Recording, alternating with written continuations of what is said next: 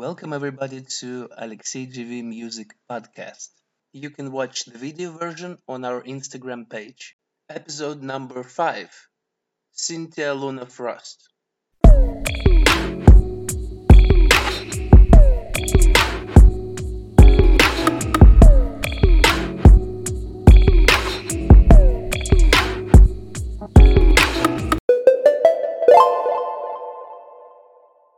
Hello everyone, Cynthia Luna Frost from Sweden is joining us today. Hello, everyone.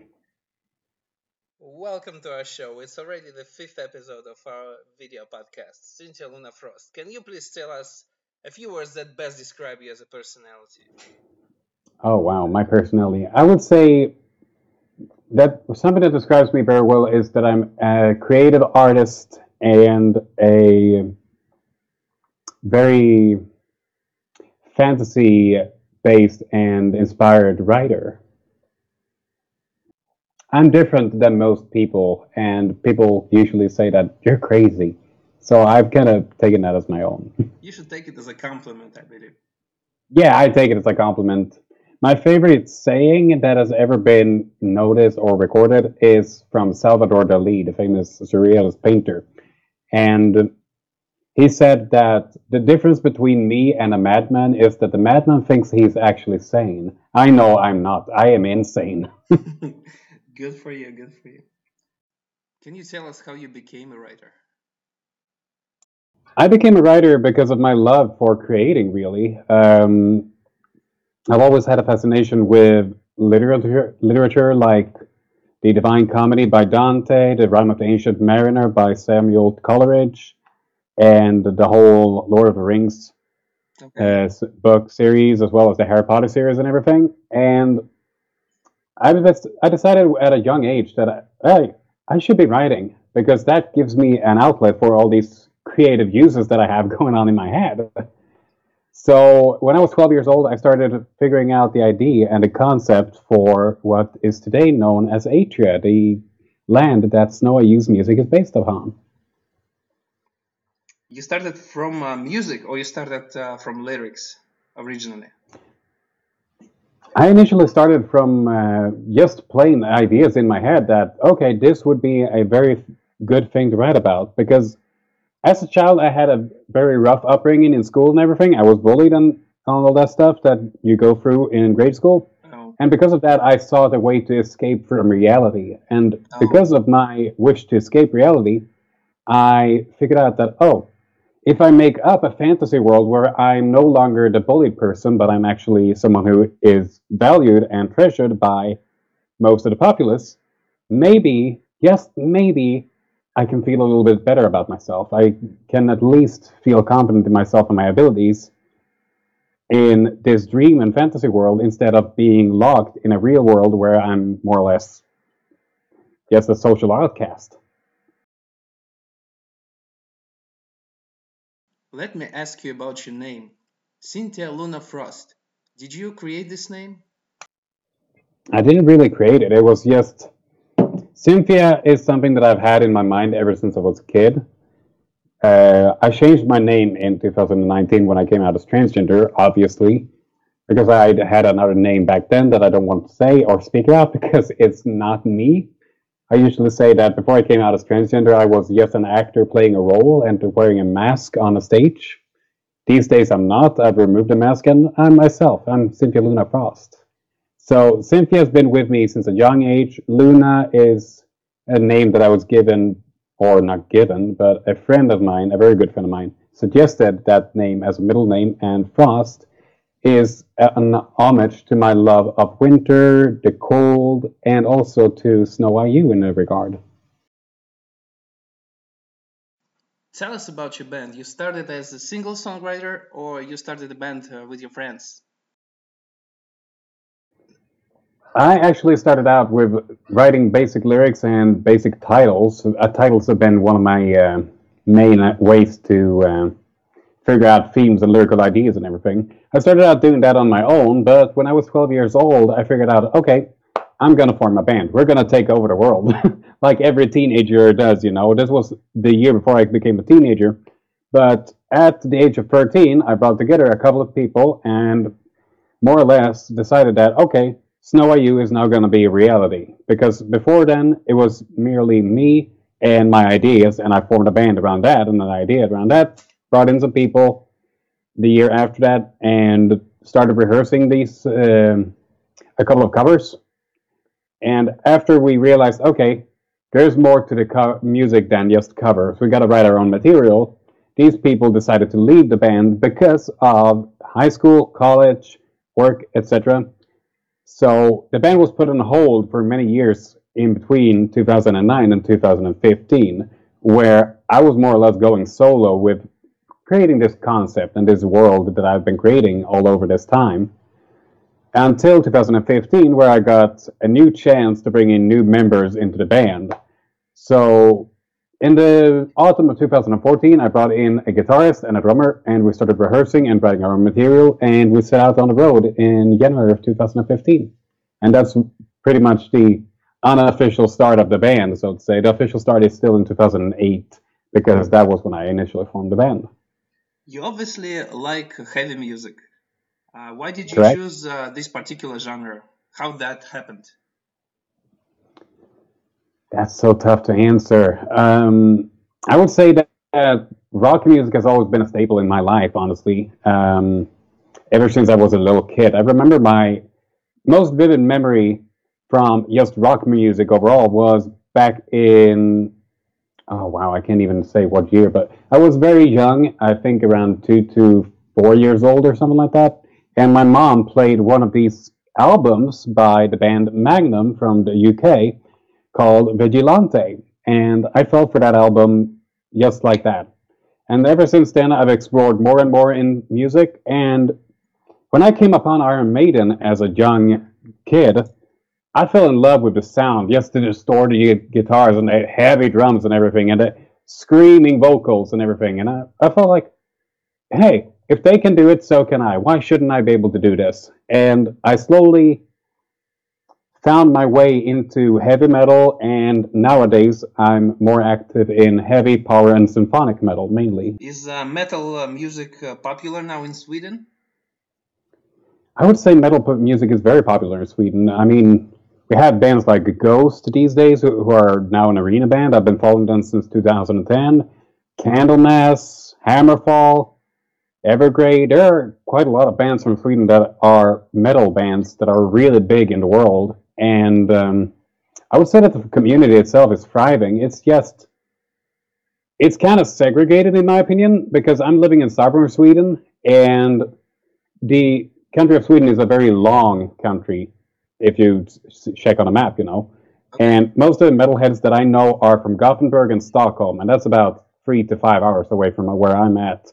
And we only have had, until this year, we've only had Sweden Rock Festival being the main uh, gathering point for all the metalheads, where we gather and we celebrate metal for four to five days, and then everyone goes home, stays home for the rest of the year, and then we gather the next year again. So. You also run your own festival, right? Is it just Correct. it's local in Sweden, right? It's a local festival to my hometown, actually. Um, Tell us a little bit about it, about your festival. well, I founded Snowfest in 2016 with the local uh, council of state and my commune, where we sat together and we discussed like there's been a, pandemic of festival death that has been coming over us the last couple of yeah the last decade really or the last two decades if you're really going to go back. But since the early 2000s there's been a plague where all the festivals have been canceled they've gone bankrupt they've gone all over the place and all canceled and all that stuff. So i decided in 2016 that as an answer to this i would start my own festival just for the local bands to have a chance to play on the best stage in town and be able to bring the music to an even bigger crowd. Since we had a big festival here, uh, I think it shut down in 2014, 2016. I can't remember exactly on the top of my head. We had a very big festival. There were a lot of people who came down to my town because of it. And it got canceled. So this was my response to that one to rebuild in some way a festival for the local musicians. And since 2016, I've hosted a festival four times. I've hosted it 2016 spring and in the winter of 2016. 2017, I took a hiatus from it just because I felt that I did two last year. I might not do one this year because I had some personal issues as well that I needed fixing beforehand. In 2018, which was the 10 year anniversary of Snow IU, my band, I decided that we're going to host a birthday celebration for Snow IU at the festival. So that was the third edition. Last year, I held the fourth edition, where I brought in an even bigger headline than I brought in before the previous years to showcase that the festival is growing and we're thriving, and there's a lot of people coming out to actually see the bands that are performing.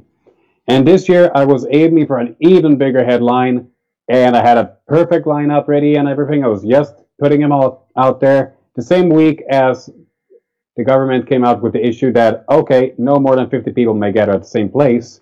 I was gonna announce the headline. So currently it's on hold, and I'm gonna move the festival probably until next year, since we don't know when this coronavirus crisis is coming over.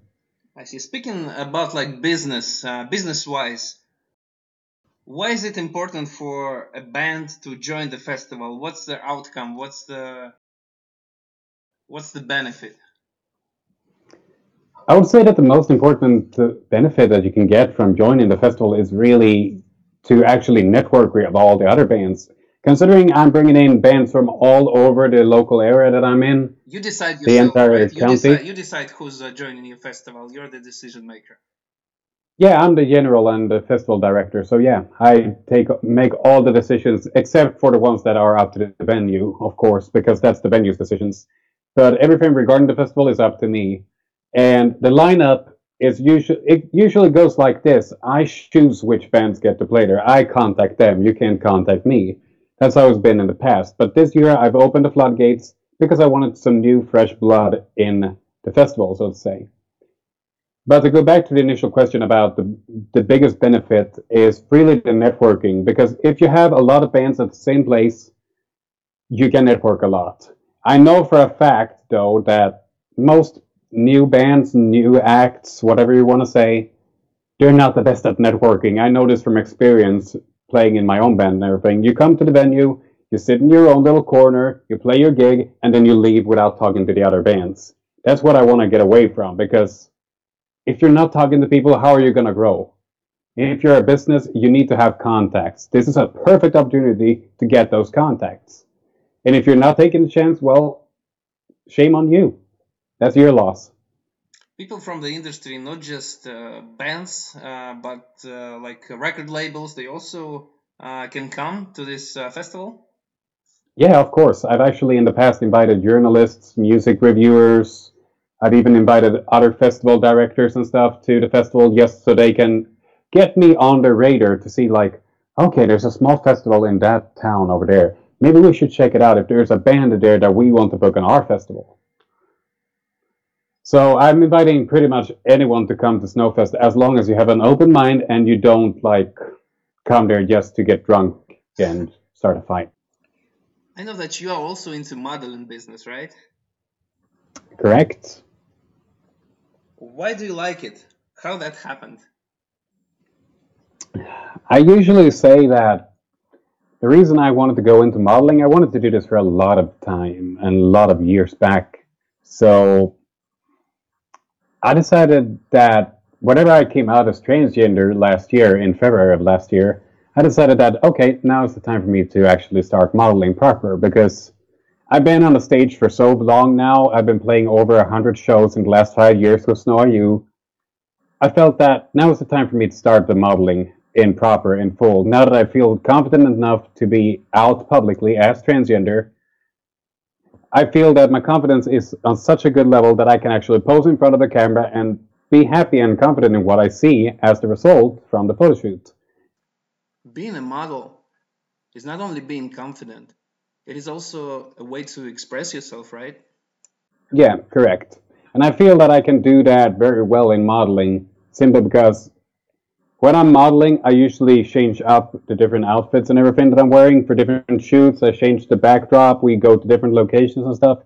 And whenever I'm actually modeling in front of the camera, whatever I'm wearing and whatever setting we're in expresses a certain mood and certain atmosphere and a certain aspect of my own personality. I feel, for example, if we were supposed to do a Halloween themed shoot with a very gothic background, maybe a gothic shirt or something like that, and I would be like all dressed up in a full gothic ball, ball gown or something like that. That would be a way for me to express my gothic side, where I may not be able to do that on the stage because on the stage I don't go for the gothic aspect of my personality. I go a little bit more for the outward, so to say, my expressive kind of personality. I have a darker side, I have a more laid back side, and I have my stage side, so to say. And I usually like to mix the three, but I, when I'm modeling, I can express either one of them in a perfect setting, and I can feel confident in what I'm doing while I'm doing it. So it's a form of creativity, a form of therapy, I would say as well, because it's so good to actually do these photo shoots and see the results and just say to yourself, you did a good job on this one. What do you usually do with your pictures? You post them on your website or you sell them? I'm doing everything with them. I'm posting them on my social medias, my Facebook and Instagram, where they uh, on Instagram these pictures have exploded. They've gone viral with over 10,000 hits and stuff. And on Facebook, I have put them in a separate model portfolio. I've also put them on several model uh, agency websites like Model Mayhem and such, where I'm looking for agencies, photographers, and collaborations I've also put them on Patreon where I sell these sets, so to say, to the public. If you want to support my career, you can buy a model set so I can give you something in exchange for your monetary support to help me further my career. Speaking about Patreon, you know, for people who don't know what Patreon system uh, really is, uh, based on your experience, can you describe it to us? How does this system work? Oh wow, I am not the person to ask when it comes to Patreon, really, but I can do my best to give my free sense of well, things. You've had some it, experience, right? Yeah. Well, Patreon is a crowdfunding site where you can sign up to support a specific creator. For example, if you would support me, you would support me with a certain amount per photo shoot I do, and every time I publish a new photo shoot, you would receive a certain amount of pictures depending on how much you pledge to my cause. If you pledge $3, for example, you will get up to 15 pictures. If you go one step further and pledge $5, you will get 25 pictures. And if you go for $10, you would get a full set, which could be anywhere between 30 to 50 pictures for the modeling that I've done from that photo set. And you will also get access to certain perks and stuff that are not available to the general audience who are not supporting you on those platforms for creators, you should know that Patreon does charge a fee for every transaction that you do and every pledge that you get in. So if someone pledges, for example, $10, they will take $2, something like that, from the pledge as a fee for you using the platform. Not on a monthly basis, but right away. Right? Yeah, you can do a monthly basis as well if you want to. I'm using the system where I charge you per photo shoot I do, not on a monthly basis, because I can't put on a new photo shoot every month currently, and therefore I don't want to charge you every month for content that you may or may not get. I would rather charge you in that case for content that I know you will get and you will actually like. Because they have two PayPal paying systems. You can charge per month and you get billed at the start of every month for your donation amount, which is three, five, ten, or whatever dollars you want to char- charge, so to say. Or you can charge per creation, which is what I'm doing, which is the old system where you sign up and whenever the creator posts something new, you get charged at the first of the month if you're pledged for a certain tier, and you get that new creation whenever the uh, bill has gone through and the and the bill has been paid, so to say. What is your goal in life now? Like major goal? What do you want to achieve? I did have a manager a couple of uh, months back. Uh, I don't have that manager now currently because I'm on my own. But this person told me that I can see you standing on Wacken Open Air on one of the big stages in five years' time if you continue like this. So that's something that I have in mind. Can I do it? Can I not? What says I can't really? So Wacken Open Air in five years, that's a big goal of mine. If I can't reach it, well, I will work my hardest to get there one day because I know how hard it is to break through in this industry in this day and age because there is so much new music out there. But I feel that I have what it takes knowledge wise, and I also have what it takes just with sheer things going for me. I have an image, I have my own personality, I'm I have my own loyal fan base already. So I don't see a reason why I wouldn't be able to do it. It's just that I need to tie together some knots and work some loose ends together to make it all happen, so to say. So that's my main goal in the next five years, if possible. If not, well, we'll see where I get in those five years. But I've had a, one hell of a ride during the time that I've been aiming for that goal. Well, good for you. We wish you good luck with your uh, major goal. Thank you. I'm sure you have what it takes. Well, thank you, Cynthia, for joining us for this conversation today. We wish you good luck with your projects, with your modeling projects, with your music projects, with your single projects, any projects that you want to pursue. Thank you very much. Thank you for having me. It's been my pleasure.